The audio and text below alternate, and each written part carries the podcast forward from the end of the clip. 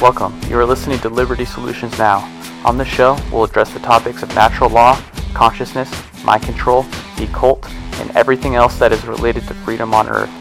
Liberty Solutions Now will take a look at what is truly going on around us and within us in order to offer powerful, grassroots solutions to the biggest problems we are experiencing. Now, here is your host, Justin Bauman.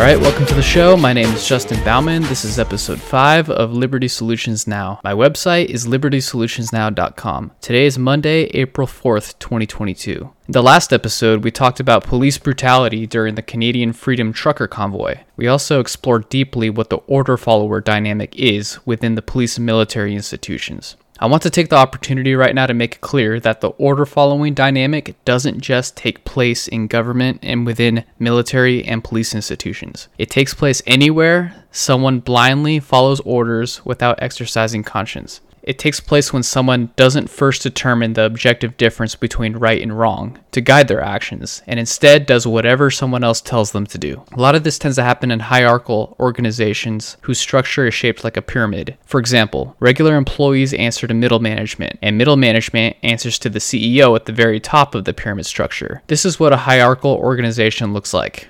Order followers exist in all industries. The order following dynamic exists in technology, education, finance, agriculture, etc. And when a moral issue is presented and a person behaves in an immoral way in the name of following orders, then that is wrong.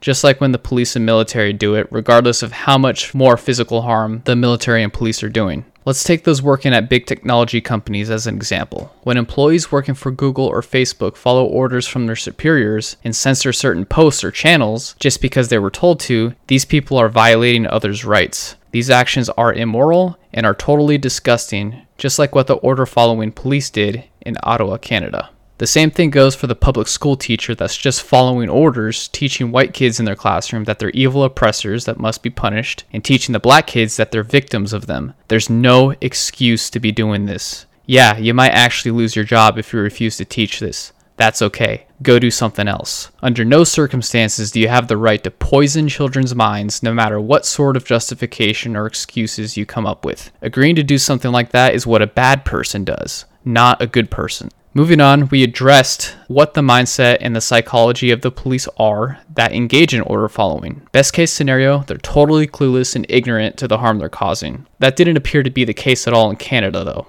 Worst case scenario is that harm is being done intentionally because they're not taking responsibility for their own self loathing or hatred and instead are projecting and displacing their anger onto other innocent people. I wouldn't be surprised if a lot of these order followers had small dicks. That's not a joke. Maybe so many of them have such small dicks or have had their girlfriends cheat on them and they are so insecure that they don't want to confront their own emotions and now conduct violence against other people to cope with it. That's the psychology.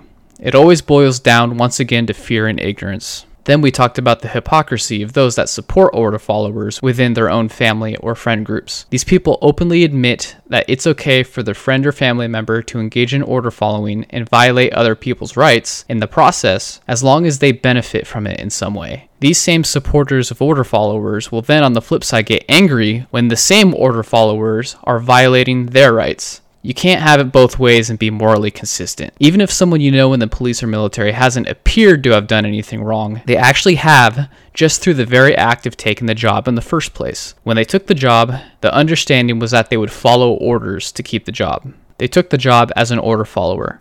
Agreeing alone to take the job as an order follower is an immoral act. It's actually an evil act. The word evil is live spelled backwards.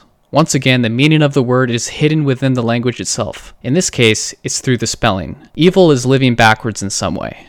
Agreeing to take a job as an order follower instead of agreeing to do the job as long as it's in alignment with objective moral law is an example of living backwards. Therefore, it is evil. At some point, I'll do an entire episode on why and how meanings of words are hidden within the construction of language itself. Another reason why taking a job within government is immoral is because you're agreeing to get paid with stolen money. Innocent people have been murdered, thrown in jail, and have been robbed at gunpoint in order to deliver you your paycheck. I don't care what job you have within the government. A truly moral person, upon learning this, would withdraw their support 100% from an organization that does this without hesitation. I can already hear the endless justifications as to why it has to be this way and that government has a free pass to murder, imprison, and rob innocent people. That's all I ever hear from those that support government. Through their justifications, they're trying to make just what is inherently unjust in nature, something that is inherently unjust in reality. They're all just justifications made out of fear and ignorance. Imagine for a minute this scenario. Imagine working within a family business of some sort. Let's say you're an accountant. Then, one day, a family member comes to you bragging about the amount of money he stole by robbing an elderly couple that did nothing wrong at gunpoint to maintain the financial integrity of the family business. Now imagine he knocked out some random person on the street that refused to give him his money, tied him up, put him in his car, drove him to your house, and is now keeping him imprisoned in the basement until his family members pay up. Let's say everyone else in the business was okay with this. How would you feel now about working for this family business? What if you found out the entire business's financial foundation was based upon this family member acquiring money through armed robbery? How would you feel then? What if he told you now that he planned to kidnap more people that wouldn't pay and keep them in the basement and let them beat up and sexually assault each other for extended periods of time? Would you continue supporting a business through your labor in any way at all that was perpetrating such heinous acts? A truly moral person wouldn't they'd be livid and rebuke their criminal family members engaging in these acts and supporting them. A truly moral person would say, Fuck you. You're going to return all the money, let those people go, apologize, and pay them damages, or a group of friends and I will make you do it. If you don't knock this shit off in the future, then I'm quitting the business and I'll never talk to any of you ever again. That's what the correct moral thing to do in the situation would be. People would be outraged if people in their family were behaving like this, but this is exactly what government institutions do. Where's the outrage there? People will then say, well, the government has to rob, kill, and imprison the public to keep us safe, which is a crock of shit, but we'll have to go deeper into that another time. Next, in the previous episode, we took a deep dive into morality and how it is objective, but there are a lot of deceivers out there that have a vested interest in getting you to think morality is subjective. They do this because they know if humanity fails to recognize objective morality and thereby violates natural law in the aggregate, then they will be able to maintain and expand their power differential over you. Those positioned correctly in the current power structure will then be able to exert more control, and the rest of humanity will fall into deeper levels of external slavery. Lastly, we talked about what the real constitution and government actually is. The real government being a mind controlled state of existence that leads to all sorts of negative symptoms that can be seen in the external world, which include the violent and coercive police and military institutions we have now. Government is not the White House, or the Congress buildings, or the Pentagon, or any of the people in those buildings claiming to have a certain role, like president, congressman, police officer, etc. These institutions are just one of the thousands, if not millions, of ways that government, which in ancient Latin breaks down as meaning mind control, can manifest. Government is the non physical mind control that's taking place in people's minds on the mental plane, which is the plane of causality. Everything you see in the external world is in the plane of effects. Nothing can be changed on the plane of effects. If you want to see change on the plane of effects, the world outside of you, you have to address the invisible plane of causality first to do that. So only once you start breaking out of mind control can you change what is experienced in the outer physical world. There's no other way to do it. There's going to be a series of episodes dedicated to just mind control in the future. Just like how the real government is non physical, so is the real constitution that creates and maintains freedom. The paper constitutions countries have, that authoritarians want you to believe give you your freedom, lies on the plane of effects. The real constitution, which involves personal transformation to become a more caring, engaged, knowledgeable, moral, and action oriented person, lies on the plane of causality. The power lies on the plane of cause, not the plane of effects. Since this is the case under natural law, the real constitution has the power, and the fake paper constitution has no real power. Why? For example, a person with the correct internal constitution will refuse to follow orders and cooperate with evil every single time. If enough people embody this constitution, authoritarians can't get anything done because no one will do what they say. That's the power of the real constitution that creates and maintains freedom under natural law, not man's fictitious law. Just like how there's a constitution required under natural law to create and maintain freedom, there's also another constitution that creates slavery under natural law. This constitution consists of being an apathetic, lazy, ignorant coward. So if you want slavery, embody this constitution. But if you want freedom, embody the former Constitution. It's as simple as that. There's no such thing as getting something for nothing in nature. Freedom has requirements that must be met. Just like everything else in life, freedom mandates that certain requirements be met to manifest. If the requirements are not met, then don't expect to be free. Through the indoctrination that takes place in the public schooling system, lots of people believe they don't have to do anything in order to create and maintain their freedom. You can't be an engineer without getting an education. You can't be a professional massage therapist without education and training. You can't do anything professionally at all without an education and training. You can't have a job unless you pass the job interview. All good things in life have requirements that need to be met in order for them to manifest. You can't have friends if you're antisocial and don't talk to people. The evidence is everywhere that certain conditions need to be satisfied in order to produce desired results. Yet, despite all this evidence, so many people still think when it comes to creating and maintaining freedom in their own lives, it's different and they don't have to do anything at all. They think they can remain the same ignorant, fearful person and still get freedom. Freedom isn't free, there's a personal cost to be paid. Everyone is responsible for their own freedom. The cost is knowledge and courage. There's no way the task can be outsourced to anyone else either, especially a centralized institution. This content is not reductionist. Some of you may think what I've been talking about and will be talking about is reductionism, but it's definitely not. You may think the explanations are too simple to be true. What you'll realize as you continue to listen to the show is that the biggest truths in life are elegant and simple. But first, before you can verify this for yourself, you have to take in a massive amount of information on a variety of different topics from a variety of different sources. Once you take in all that information, you then process it and draw conclusions. It's called the trivium method, which is an ancient methodology used to discover and understand objective truth in reality. After you go through the trivium process, and only then can you see the big picture and deeply understand the elegant, simple truths of the universe. There are no shortcuts if you really want to understand this well. Those peddling the idea that there are shortcuts are lying straight to your face. The types of people that say what I'm saying is reductionism simply don't have enough knowledge yet.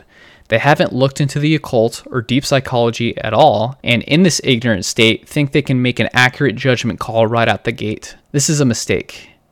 You don't know enough yet. You think you do, but you don't. A lot of these people are totally unread too, on top of it. Those that are read haven't read any of the right books or enough of the right books to grasp what's going on. So even these people aren't in a much better position than the unread individuals. That's what this work is all about. Its purpose is to put all the most important information in front of as many people as possible that'll listen so that we can finally abolish the system of slavery on this planet and create freedom instead. So many people now think the golden rule found within the Bible is childish, overly simplistic, and impractical. Others, particularly those in religious institutions, teach it, but then completely fail to live in alignment with it in their own lives. The Golden Rule, which is what natural, moral, karmic law is, is this do unto others as you would have them do unto you. This is the most common way the Golden Rule is expressed.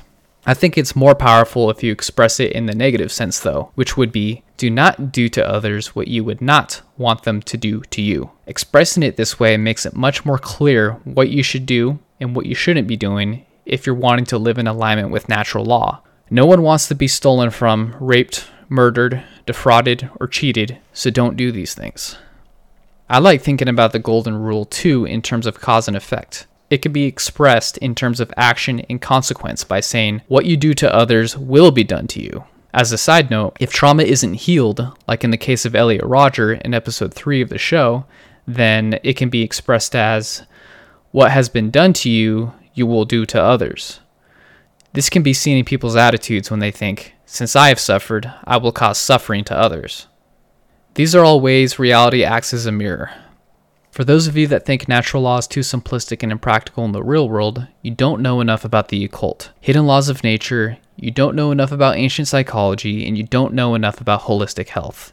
You don't understand the laws of manifestation well enough. Even if you understand a few of these topics well, you need to understand other subjects just as well to see how all the pieces fit together to create the big picture. Like I said, the biggest truths are elegant and simple. As Alexander Pope said in his essay entitled An Essay on Criticism, a little learning is a dangerous thing. Drink deep or taste not the Pierian spring.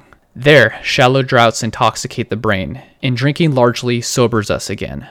Drinking from the Pierian spring is a metaphor for taking in knowledge. If you do not drink deeply and drink enough of it, Or, in other words, if you don't take in enough knowledge and acquire deep knowledge, you'll intoxicate the brain. This means you'll fail to draw the correct conclusions, live out of alignment with natural law, and create chaos and suffering in your life. On the other hand, if you do take in enough knowledge of self and the world around you, then you'll be sobered again. This means you'll actually draw the correct conclusions, choose to live in alignment with natural law, and as a result, enjoy order and peace in your life as a result.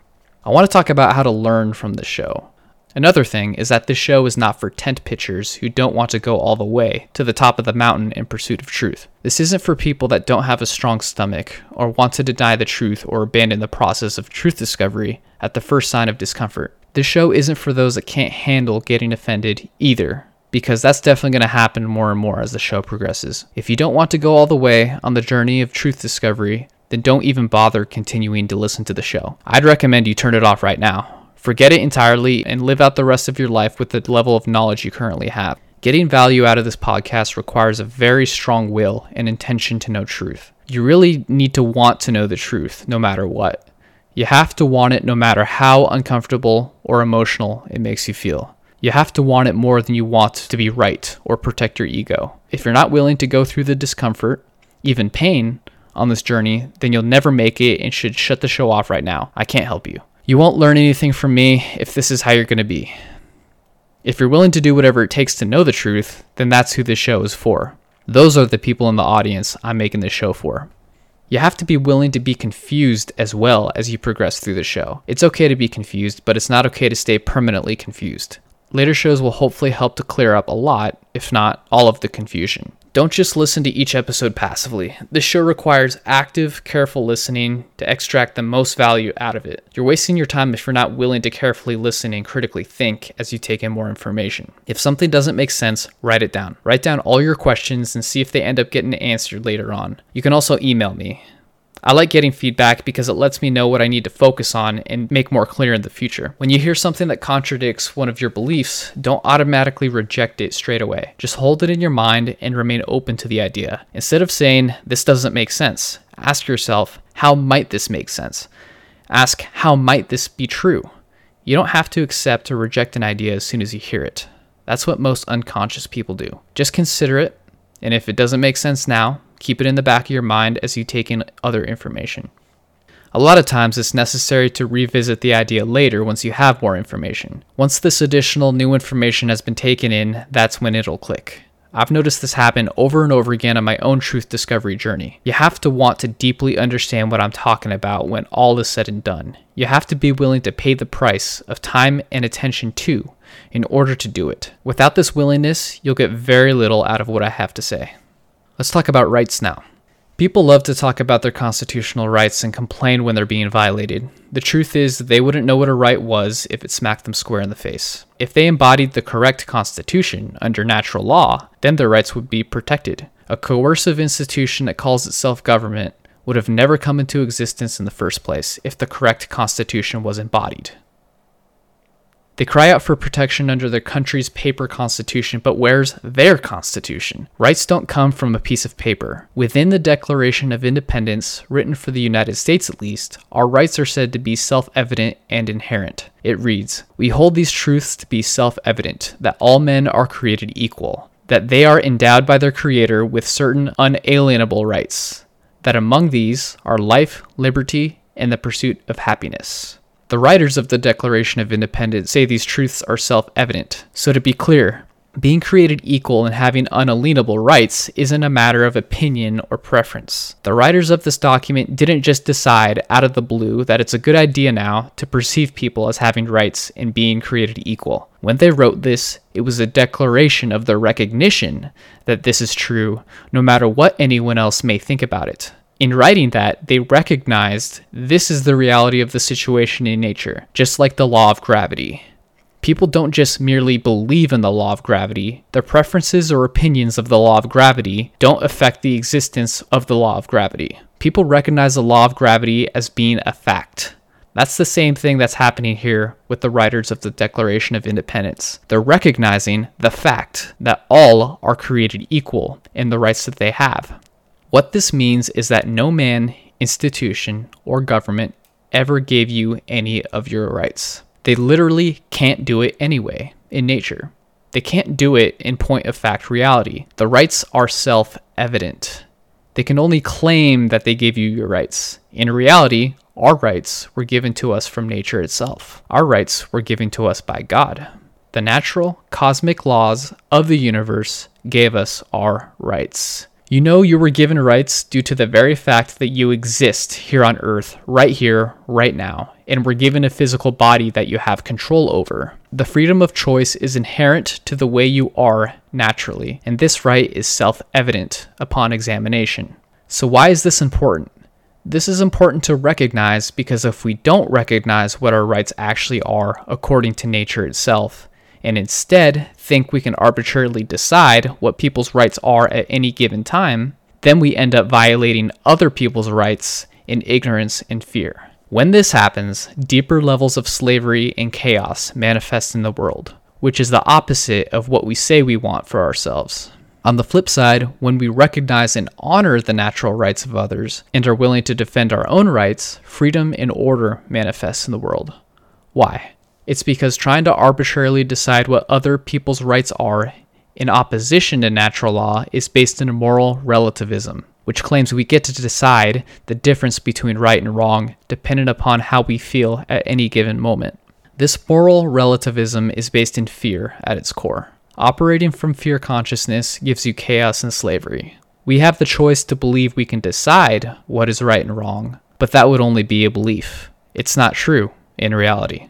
And since it's not true in reality, and we fail to recognize it and live in alignment with the truth, we experience negative consequences as a result. Negative consequences means we experience suffering. Here, we're starting to tie together the teachings of the previous four episodes. And yes, morality is objective, not subjective. Those who think it is subjective cling to moral relativism because they're fearful purely selfish, and want to be able to justify their deeds through the belief in moral relativism. The other reason is because they fell for a false straw man description of what objective morality is. In addition, their perception of what negative karmic consequences include is severely limited. It doesn't just mean something bad physically happens to the supposed evildoer right after he does something wrong. There are other types of consequences in play here. Negative consequences could be mental, or emotional in some way, or even spiritual. An action is considered wrong when it causes harm to another being. It's really that simple. When you cause harm to another being, you are violating the rights of that being. This is what is considered to be morally wrong under natural law. It's not all this petty, arbitrary bullshit taught within modern day religious institutions. That doesn't make any sense. The teachings of what is moral and immoral has been hijacked by those that have been in power throughout history and has been distorted and misrepresented in order for these individuals to maintain and expand their power. I'd like to include a quote here from Max Heindel, who was a Christian occultist from the 20th century. This is what he has to say about natural law. We live in a world governed by the laws of nature. Under these laws, we must live and work, and we are powerless to change them.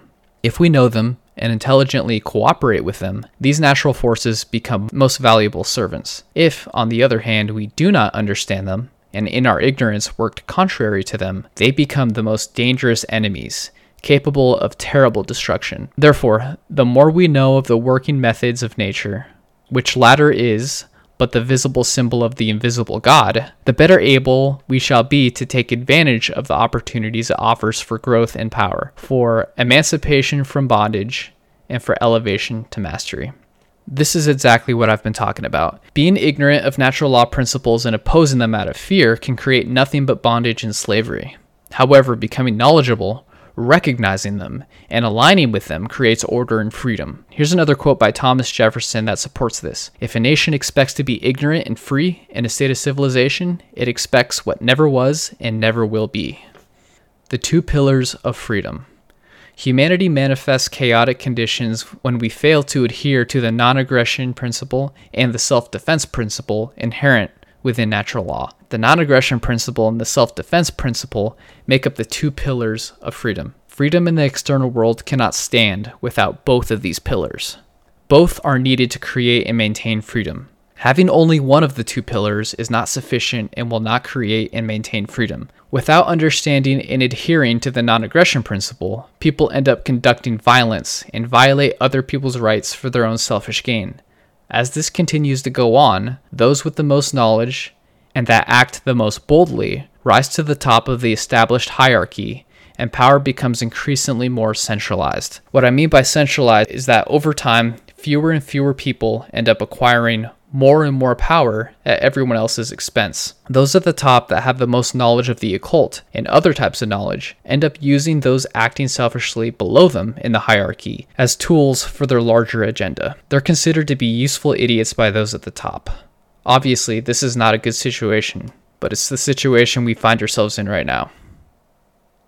Now, without understanding and adhering to the self defense principle means the most ruthless psychopathic power seekers walk all over everyone else and take whatever they want. If normal people don't understand that they have the right to protect their natural law rights using physical force if necessary in an act of self defense, then they won't own firearms or other weapons. The result of this is that now only the psychopaths and their useful idiots have all the weapons. It's not difficult to imagine what happens after that genocide is what happens. History has documented that scenario very well in a variety of different countries around the world. To get an idea of what happens when government has all the guns and the general population is unarmed, watch the documentary Innocence Betrayed on YouTube.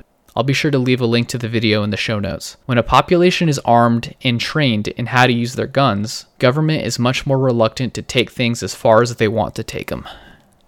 You cannot understand the non aggression and self defense principle until you understand the difference between force and violence. The meaning of violence is misunderstood by nearly everyone, and controllers want it this way because it makes it more difficult for people to understand what actually is creating chaos and slavery in the world. Force is a voluntary action based on morality and natural law. They're actions which one possesses the right to take. Using force does not violate another's natural law rights. This means as long as an action isn't wrongfully causing harm to anyone else, then it is permissible under natural law. Violence is the initiation of coercive action which is not based in morality in natural law. They are actions which one does not possess the right to take. Every time, without exception, using violence always involves the violation of another's natural law rights. To be clear, you're still using force, even if it results in an aggressor being injured or killed, when they tried to violate your rights. When an aggressor decides to conduct violence against someone else, they waive their natural law right to not be harmed. Therefore, the person acting in self defense is completely morally justified under natural law. All right, let's talk about the definitions of words for a second. Most people have never heard these definitions for force and violence. It's completely new to them. There are some that will say, What's the big deal? We can define words and change definitions all we like. As long as the definitions are agreed upon, then it's fine. It's true that humanity can get rid of words and change definitions. We have the freedom of choice to do that. We don't, however, have the ability to get rid of words, add words, and change definitions without consequences. In fact, there could be very big negative consequences for doing this. Let's take the word violence as an example. Once you change the definition of the word violence to something else, the word then fails to properly describe an aspect of natural law responsible for creating and maintaining freedom. Understanding what violence really is in point of fact reality is critical to understand what kinds of actions are considered to be immoral under natural law that lead to chaos and slavery.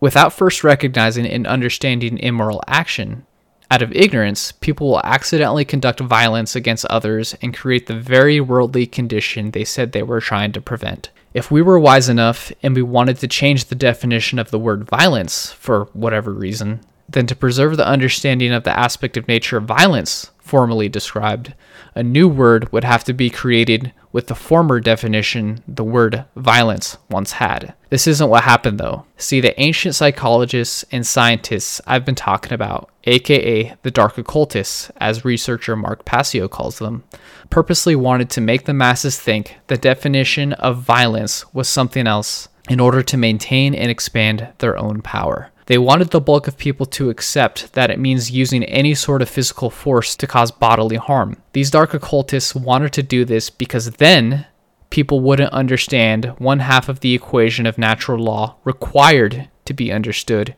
in order to create and maintain freedom in the world. As long as the masses conceptually and through their actions can never bring about the condition of freedom and order, then these dark occultists can maintain and expand their power in a world dominated by slavery and chaos. This is why understanding the real definitions of words is so important. It's critical to understand the most subtle aspects of nature and the rules of manifestation that determine the worldly conditions we then have to live in. That's all I have for you today.